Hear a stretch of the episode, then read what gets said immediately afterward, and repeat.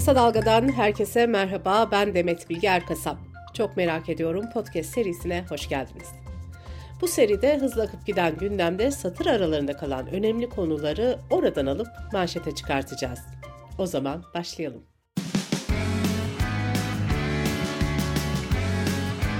Oku, dinle, izle. Kısa Dalga. Bundan seneler önce Radikal'de muhabirken İstanbul için kar uyarılarının yapıldığı bir kış yaşamıştık. Hava durumu o zaman gündemin en önemli maddesiydi. Televizyonlarda ya da gazetelerde kimi uzmanlar yoğun bir kar yağışı bekliyordu. E, haliyle biz de bu haberleri takip ediyorduk.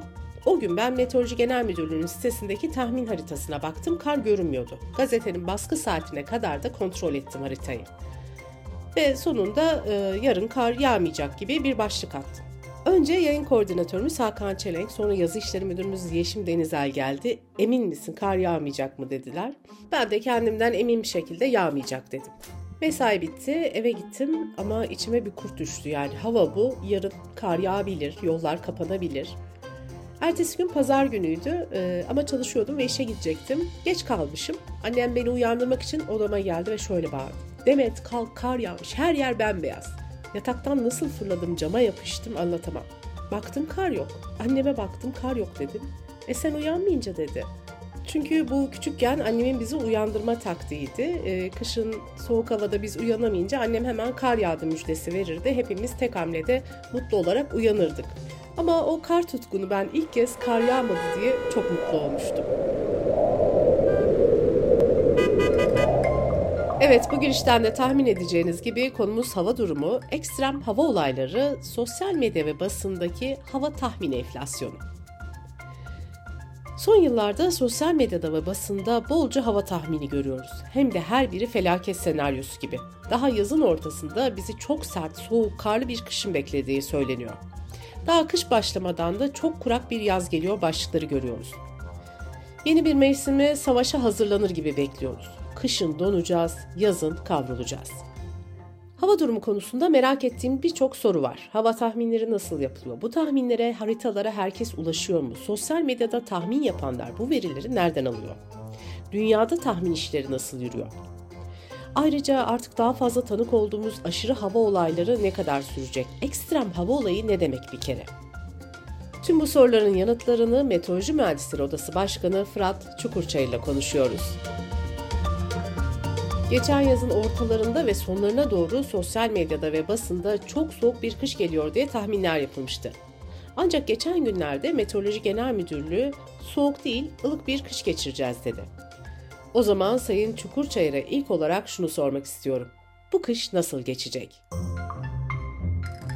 Şimdi normalde e, sorunuzu şöyle cevaplamaya çalışayım. Bu kışın tahmini aslında bu yaz ortalarında yapılmaya başlandı. Yani sosyal medyada her ne kadar farklı sesler çıkmış olsa da Dünya Meteoroloji Teşkilatı iki bin yirmi üç yılının Mart ayında bir açıklama yaptı.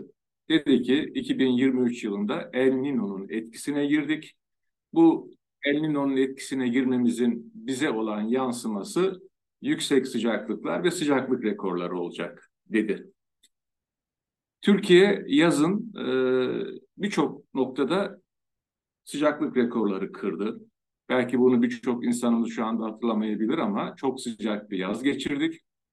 Ve Dünya Meteoroloji Teşkilatı yine bu bundan kısa bir müddet önce bir açıklama daha yaparak El Niño'nun etkisinin halen sürdüğünü, iki bin yirmi dört yılı Nisan ayına kadar süreceğini, sürmesinin beklendiğini, dolayısıyla iki bin yirmi dört yılının da ilk yarısının ortalama sıcaklıkların üzerinde geçeceğini söyledi.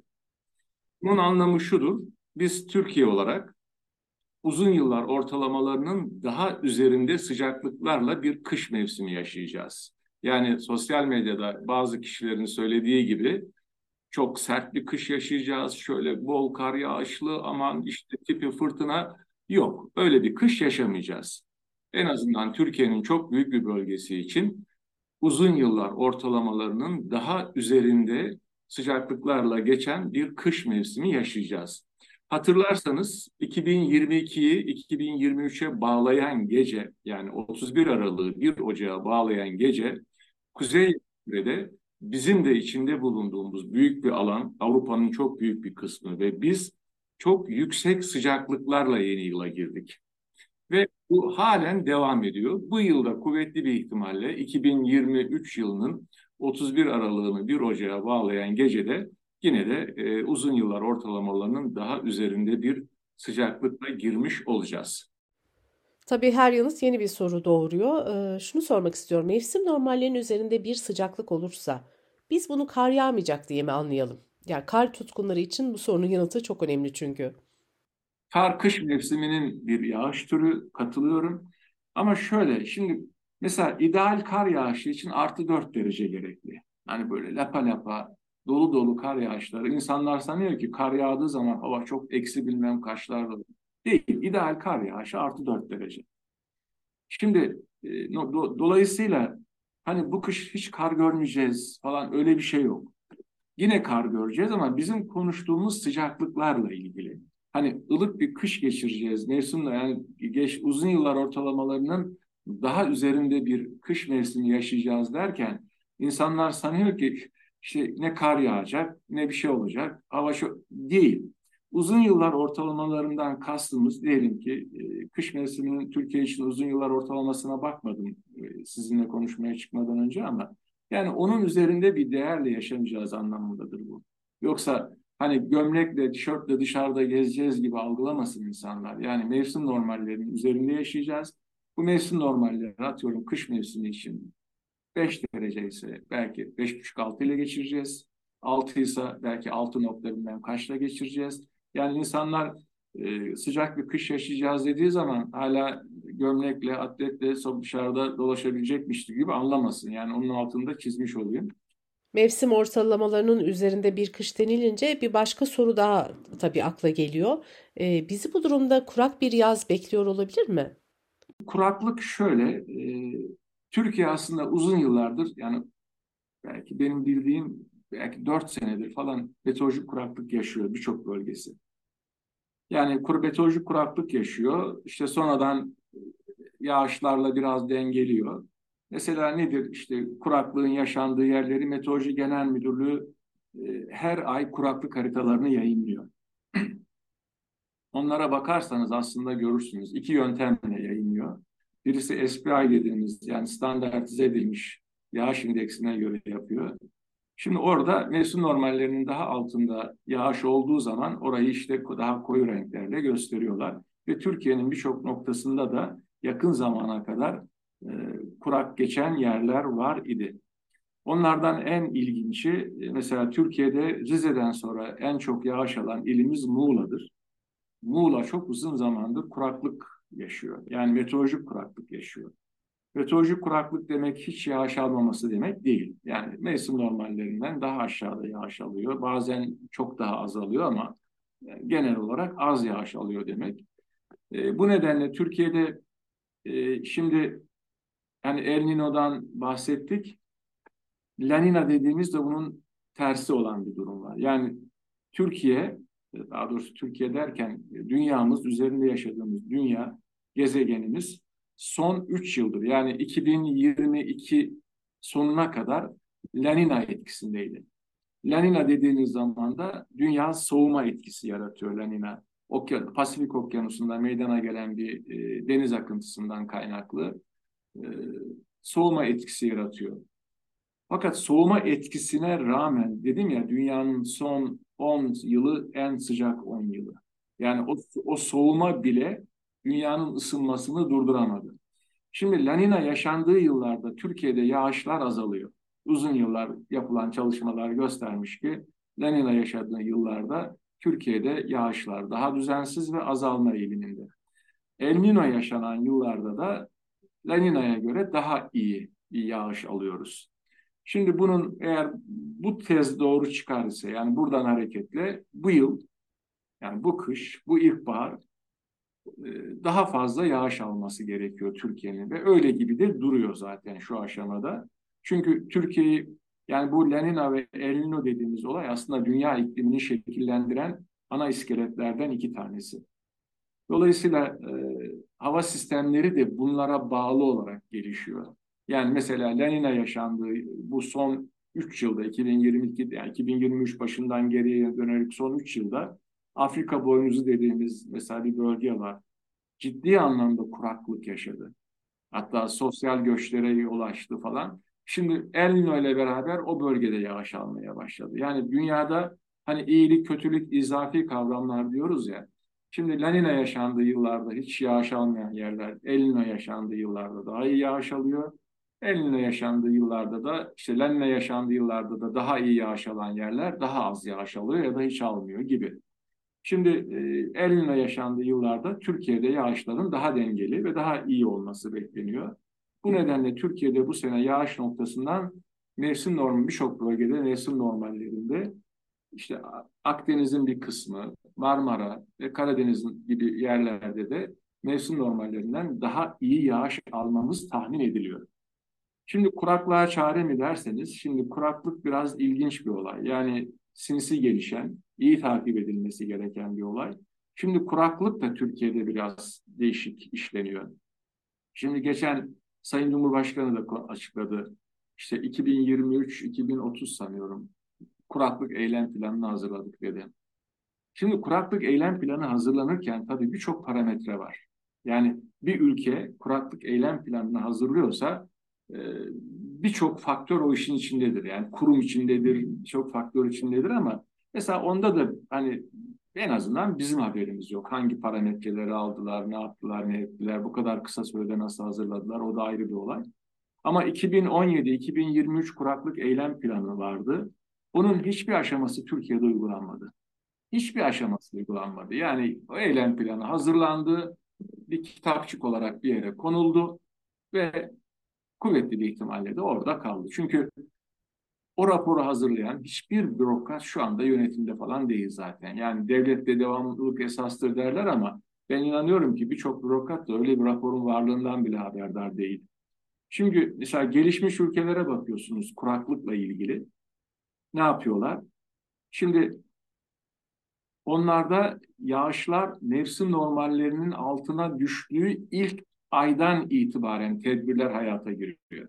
Bir kuraklık eylem planları var ve o eylem planlarında hangi kurumun ne yapması gerektiği tanımlı ve mevsim normallerinin altına düştüğü ilk andan itibaren de yağışların insanlar gerekli tedbirleri almaya başlıyorlar.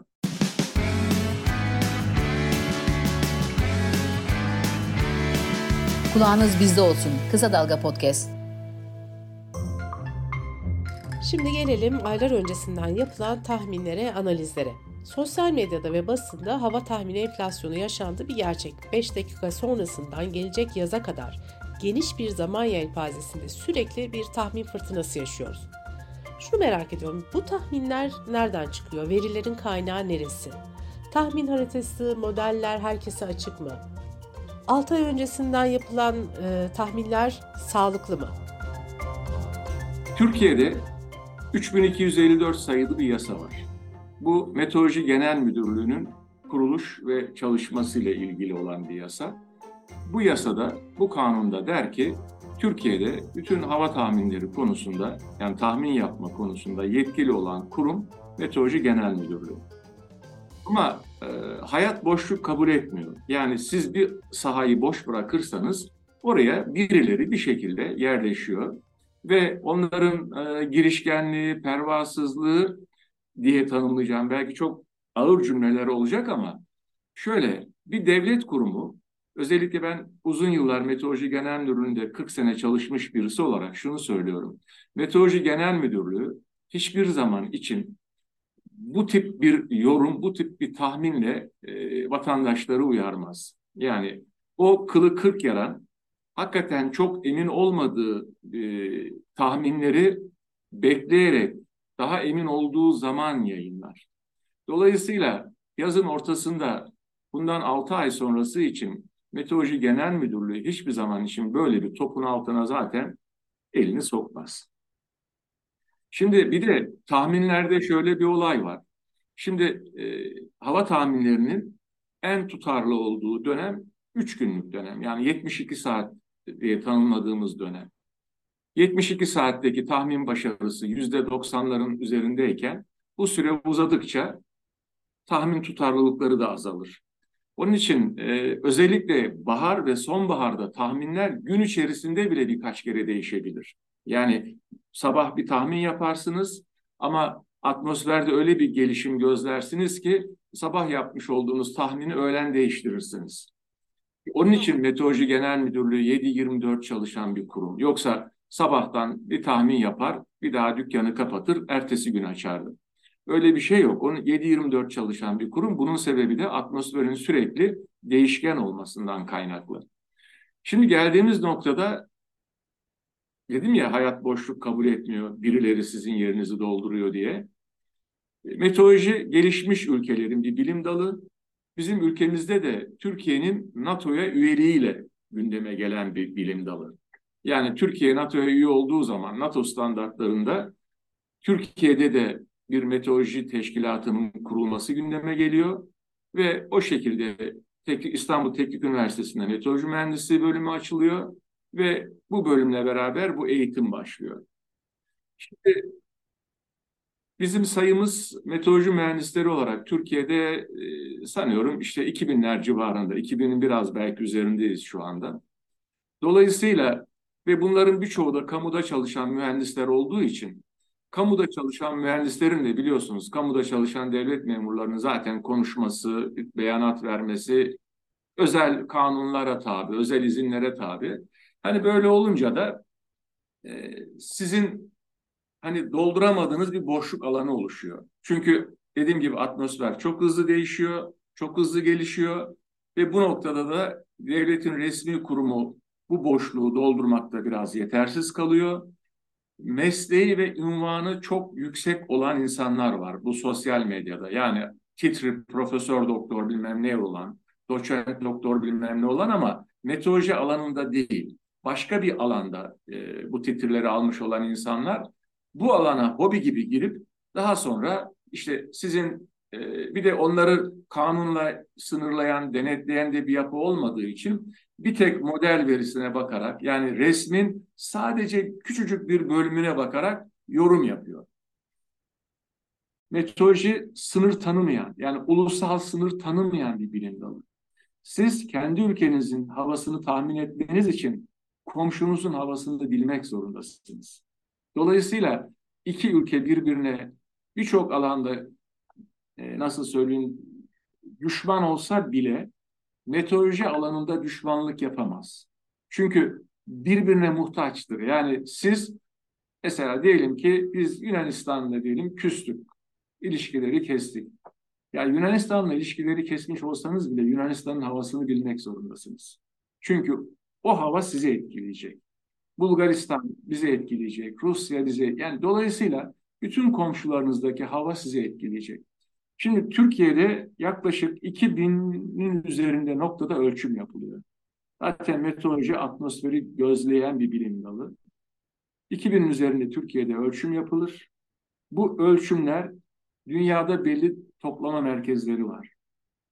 Bu ölçümler anlık olarak o merkezlere gider. O merkezlerde ana toplama merkezlerine gönderir ve tür, bütün dünyanın global olarak tahminini yapan belli merkezler vardır. Bunlardan bir tanesi E C M W F dediğimiz Avrupa Orta Vadeli Tahmin Merkezi'dir. Ve bu toplama merkezleri, mesela biz de belli ülkelerin datalarını bu toplama merkezlerinden alırız. İşte Yunanistan'ın, Bulgaristan'ın, işte e, belli bir coğrafya, Rusya'nın, İran'ın, Orta Doğu'nun, bizim doğumuzdaki bazı ülkelerin hepsinin datalarını bu toplama merkezlerinden biz alırız. Bizim datalarımızı da işte komşularımız, onlar da bizim datalarımızı alır. Dolayısıyla bu datalar daha sonra, bu gözlemler hepsi sentezlenir, haritalara dökülür ve bu haritalar üzerine haritalar oluşturulduktan sonra da oturursunuz ve onun dışında da uydu görüntüleriniz, radar görüntüleriniz ve atmosferik tahmin modelleriyle, yani sayısal hava tahmin modelleriyle bir tahmin oluşturursunuz. Dolayısıyla bütün bu anlattıklarım anlatımda çok uzun sürüyor ama artık şu anda hepsi saniyeler mertebesinde. Yani dataların gönderilmesi, size gelmesi hepsi saniyeler mertebesinde, alırsınız ve bunları bilgisayarlarınız işler, harita olarak önünüze koyar. Mesela Meteoroloji Genel Müdürlüğü'nün sayfasına girerseniz aktüel haritalar bölümü vardır. son duruma girerseniz aktüel haritalarda uydu görüntülerini, radar görüntülerini ve e, tüm haritaları, model çıktılarını görürsünüz. Oturup ondan sonra onu sentezlersiniz. Ondan sonraki zaten başarı orada başlıyor. Yani elli kişi aynı datalara bakar ama ortaya belki kırk farklı görüş çıkar. Yani siz dersiniz ki şu sistem bizi etkileyecek gibi duruyor. Öbürü der ki ben sana katılmıyorum. Bütün bunlar gündüz saat işte meteorolojide on buçukla on iki arasında briefing yapılır. Hava tahmin briefingi yapılır. Orada uzmanlar bunu değerlendirir Türkiye çapında. Tartışırlar. Der ki ya bu sistem bize gelecek. Şu şu şu etkiyi bırakacak. Öbürü de der ki hayır gelmeyecek. Sonuçta bir karara varılır. Herkes gerekçesini söyler. Karara varılır. Mutabık, mutabakat sağlanır ve o günün tahmini yapılır. Öğleden sonra da aynı şekilde. Onun dışında Türkiye'de bildiğim kadarıyla sekiz on noktada da yüksek atmosfer gözlemleri yapılıyor. Yani e, yerde balonlar uçuruyor. Duymuşsunuzdur. Yani meteoroloji balonlar uçurur. O balonlar troposfere kadar çıkar. Yani yaklaşık on üç, yani daha yükseklere kadar çıkıyor ama bizi etkileyen troposfer alanı, yani on bir bin on iki bin metreler bizi ilgilendiren ana alanlar. on iki bin metrelere kadar hava durumu ortaya konur. Rüzgarı, basıncı, sıcaklığı ortaya konur. Yüksek seviye haritaları da hazırlanır. Dolayısıyla bütün bunların hepsi birleştikten sonra bir tahminde bulunur. Ama dediğim gibi o tahmini Analiz Bürosu'nda eğer ziyaret ederseniz bugün Meteoroloji Genel Müdürlüğü'nü belki yirmiye yakın insan bu konuya yakın aynı anda kafa patlatır. Yani ne yapalım diye. Bir de bunun tek kişi olarak benim yaptığımı düşünün. Yani sadece bir haritaya bakarak yok canım Türkiye şurayı kar vuracak, burayı şu kadar kar yağacak, şu model şöyle gösteriyor. Ama şunu da sormak lazım. Meteorolojinin de yanıldığı zamanlar oldu, oluyor. Hatta kamuoyunda epey de tartışılıyor. Teknoloji bu kadar gelişmişken bu yanılma nasıl oluyor? Şimdi şöyle Demet Hanım, bundan kaç sene önce bir dergide çıkmıştı o makalede. Bütün dünyadaki meteorolojistlerin en büyük hedefi yüzde yüz başarıyla tahmin yapabilmek. Bu aslında benim de, benden sonra gelecek olan meslektaşlarımdan, benden önceki meslektaşlarımın da en büyük hedefi buydu. Yani yüzde yüz başarıyla tahmin yapabilmek. Peki bunu niye başaramıyoruz? Yani bu kadar bilgiye, bu kadar teknik gelişmeye rağmen niye başaramıyoruz? Ya atmosfer gazlardan oluşuyor. Şimdi en büyük sıkıntımız burada başlıyor. Gazlar hem sıkışabilen hem de akışkan malzeme. Yani öyle bir madde. Dolayısıyla hiçbir hava olayı birbirinin aynı olmuyor. Yani haritalarda baktığınız zaman birbirine çok benziyor. Ya diyorsunuz ki işte bundan iki sene önce de böyle bir sistem gelmişti. Şu şu şu etkileri bırakmıştı ama bakıyorsunuz hiç alakası olmuyor. Ya da bak ya da tam tersine daha şiddetli oluyor. Dolayısıyla akışkan ve sıkışabilen bir malzemeden bahsettiğimiz için ne kadar sıkışacağını, ne kadar akışkan olabileceğini kestirmeniz zor. Onun için atmosferin yapısından kaynaklı olarak başarısızlıklar oluyor. Niye ilkbaharda ve sonbaharda başarı oranları düşüyor? Çünkü hava o kadar ani değişiyor ki. Yani dediğim gibi gün içerisinde bazen üç dört kere tahminlerinizi değiştiriyorsunuz. Sabah farklı bir şey söylüyorsunuz, iki saat sonra değiştiriyorsunuz. Yok diyorsunuz bu sistem, çünkü çok hızlı hareket ediyor hava. Yani biraz izobarlar sıkışıyor. Mesela şeyde e, bu İzmir'deki şey deniz serin şeyin deniz taşkınında da aynı. Ya yani o kadar izobarlar sıkıştı ki o da şiddetli rüzgarlara yol açtı. Yani dolayısıyla o rüzgar şiddetinde işte İstanbul'da falan da işte geçtiğimiz günlerde yine aynı olayları yaşadık. Yani çatılar uçtu. Niye? Yani atmosfer sıkışıyor çünkü şey olarak. Yani atmosferin kendi yapısından dolayı eğer daha rigid bir sistemden bahsetseydik o zaman çok kolaydı. Yani atmosferin yapısı meteorolojistlerin maalesef yüzde yüz başarıyla tahmin yapmasına engel oluyor. Yüzde yüz başarıyla yapılan tahminler var ama totale baktığınız zaman Meteoroloji Genel Müdürlüğü yüzde doksan beşler civarında bir başarıya sahip. O da hiç küçümsenecek bir başarı değil. Bizim gibi hani yedi iklimi, yani yedi coğrafi bölgede dört iklimi aynı anda yaşayan bir e, ülkede çok da küçümsenecek bir başarı değil. Fırat Bey, artık hava olaylarını takip ede ede öğrendiğimiz ve sık kullandığımız bir tanım var. Ekstrem hava olayları.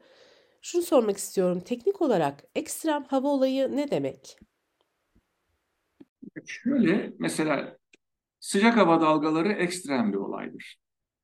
Yani sıcak bir sıcak hava dalgası olabilmesi için Dünya Meteoroloji Teşkilatı'nın koymuş olduğu bir kural var. Yani uzun yıllar maksimum sıcaklık ortalamalarının üzerinde olacak ve beş gün sürecek. Yani bu ortalamanın üzerinde beş gün sıcaklık bu devam ederse bir sıcak hava dalgası diyoruz. Ama hani işte ya bugün çok sıcak oldu, eyvah sıcak hava dalgası diye öyle bir yorumlama yapmıyoruz. Sıcak hava dalgaları ekstrem olaylar. Onun dışında e, o güne kadar görülmemiş olan, yani o güne kadar hiç ölçmemiş olduğunuz meteorolojik değerler de ekstrem olaylar. Bu yağış olabilir, kar, kar yüksekliği olabilir, e, ne bileyim dolu büyüklüğü olabilir. E, yani aklınıza gelen normalin dışındaki her şey ekstrem. Yani aklınıza ne geliyorsa normal normal olarak, yani bir meteorolojik parametre düşünün. O parametrenin normallerinin üzerinde olması hep ekstrem olaylar, ama bizim toplumsal olarak ekstrem dediğimiz daha çok işte şiddetli yağışlar, sıcak havanın minimum ya da maksimum düzeydeki olması, bir de sıcak hava dalgaları. Onun dışında yağış azlıkları da ekstrem olaylara arasına giriyor. Çünkü artık kuraklık doğal bir afet oluyor. Ama dediğim gibi hayatımızı etkileyen, günlük yaşantımızı etkileyen bütün meteorolojik parametreler aslında ekstrem sınıfına giriyor. Rüzgar olur mesela. Ee, özellikle arşivlere geçsin diye tarih vererek sormak istediğim bir soru var. yirmi altı Kasım iki bin yirmi üç'te Türkiye genelinde fırtına ve yağış etkiliydi. Bu kez endişe veren durum şu oldu: deniz taştı. Denizler neden taşıyor ve bundan sonra kıyı kentlerini neler bekliyor? Yani şöyle, o konu da çok ilginç bir konu. O konuyla ilgili web sayfamızda dün yayınladık zaten. Yani şimdi deniz taşması Türkiye'nin çok alışık olduğu bir olay değil. Şimdi alışık olduğu bir olay değil ama şimdi o deniz taşmasıyla ilgili sosyal medyada yine bizim takip ettiğimiz kadarıyla insanlar hemen iklim değişikliğine bağladılar. Yani iklim değişikliğiyle şimdi deniz suyu normalde her yıl belli bir oranda yükseliyor. Belli bir oranda derken artık bu rakamın belli kısmı değişti. Yani dünya, dünyada daha doğrusu meteorolojik kayıtların tutulması yaklaşık bin sekiz yüz ellili yıllara dayanıyor. Yani referans noktası genelde bin sekiz yüzlü yılların ortası oluyor. Şimdi bin sekiz yüz Meteo, Dünya Meteoroloji Teşkilatı'nın bir makalesinde şu vardı. bin dokuz yüz yılında kayıtlar tutulmaya başlanmış. iki bin yirmi üç yılına kadar deniz sevi deniz suyunun yükselmesi yirmi üç santim küresel ölçekte. Yani bin dokuz yüz yılındaki deniz seviyesinden şu anda yirmi üç santim daha yukarıdayız. Dolayısıyla bu kara alanlarının daralması demek. Yani bin dokuz yüz yılındaki kara alanlarından daha az bir yapımız var şu anda. Şimdi ama bunun da çok ilginç, yarısı yani yüzde ellilik kısmı bin dokuz yüz doksan doksan beş yılından bu tarafa. Yani yaklaşık o şu on sekiz yirmi yılda bu yirmi üç santimin neredeyse yarısı, yüzde ellilik kısmı bu yirmi yılda gerçekleşmiş. Burada tabii bir şey daha dikkatimizi çekiyor. Dünya Meteoroloji Teşkilatı'nın yine yaptığı açıklamada dünyanın en sıcak yirmi yılda son yirmi yıl. Bir adım sonrası dünyanın en sıcak on yılda son on yıl. Yani her sene daha çok ısınıyoruz ve deniz seviyesindeki, çünkü buzullar eriyor. Zaten deniz deniz su seviyesinin yükselmesinin iki tane temel nedeni var. Bir tanesi buzullar eriyor ve sıcaklık artışıyla da suyun normal genleşmesiyle de ikisi bir araya geldiği zaman bu artış biraz daha yüksek oluyor. Şimdi bundan sonra trend nasıl gidecek noktasında, evet, şimdi bilim oradaki e, sosyal medyadaki bilim insanlarına bakarsanız işte yüz sene sonra işte Türkiye'de şuralar şuralar şu, suyun altında kalacak, şöyle, yani insanlar sanıyor ki yüzüncü yılda bu olacak.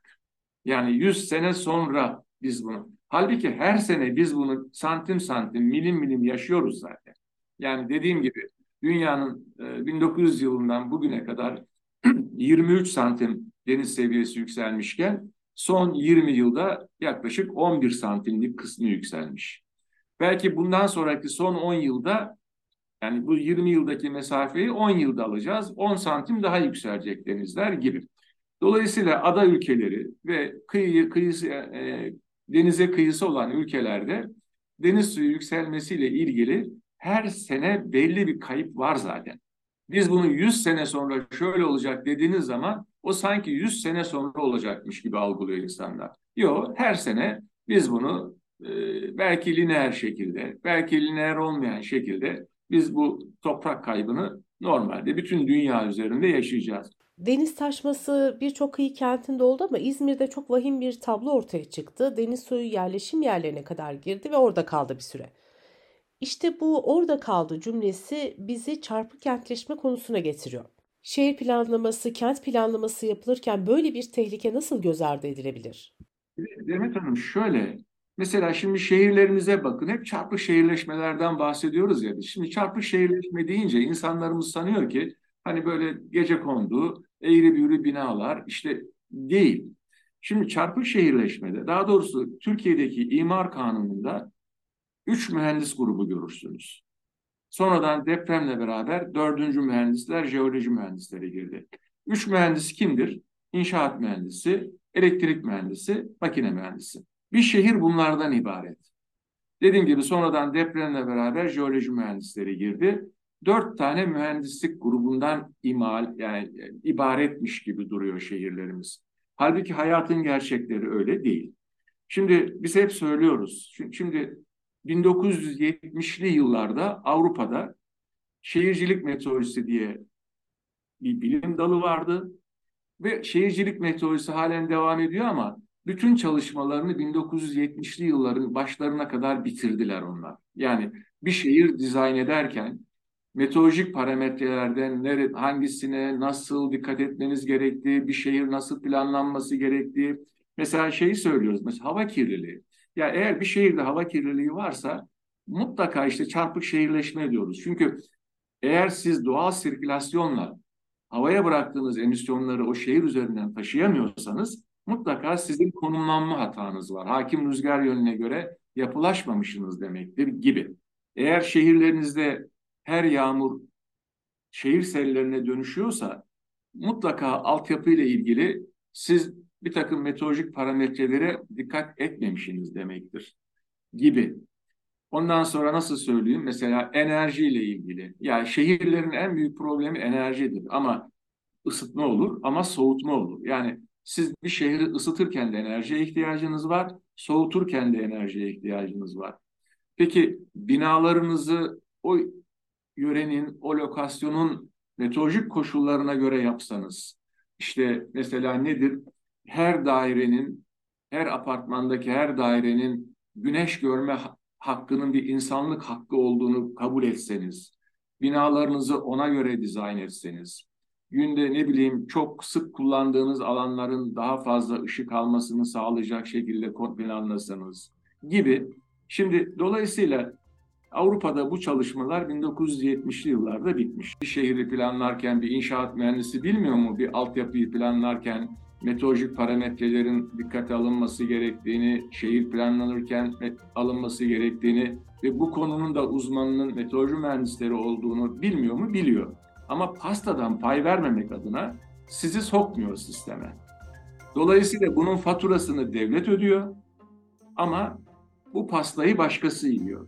Onun için hani biz çok uğraştık. Hani imar kanununda meteoroloji mühendisleri de yer alsın, meteorolojik parametreler doğru kullanılsın, düzgün kullanılsın ama işte insanlar, belli güçler sizi o sisteme dahil etmiyor. Bedelini toplum olarak, devlet olarak yine biz ödüyoruz. Evet, Sayın Çukurçayır'la meteoroloji mühendislerinin sorunlarını da konuştuk. Bununla ilgili geniş haberimizi kısa dalga nokta net'ten okuyabilirsiniz. Evet sevgili Kısa Dalga dinleyicileri, Çok Merak Ediyorum'un sonuna geldik. Haftaya yeni bir konu, merak ettiğim sorular ve elbette yanıtlarıyla burada olacağım. Herkese güzel günler diliyorum. Görüşmek üzere.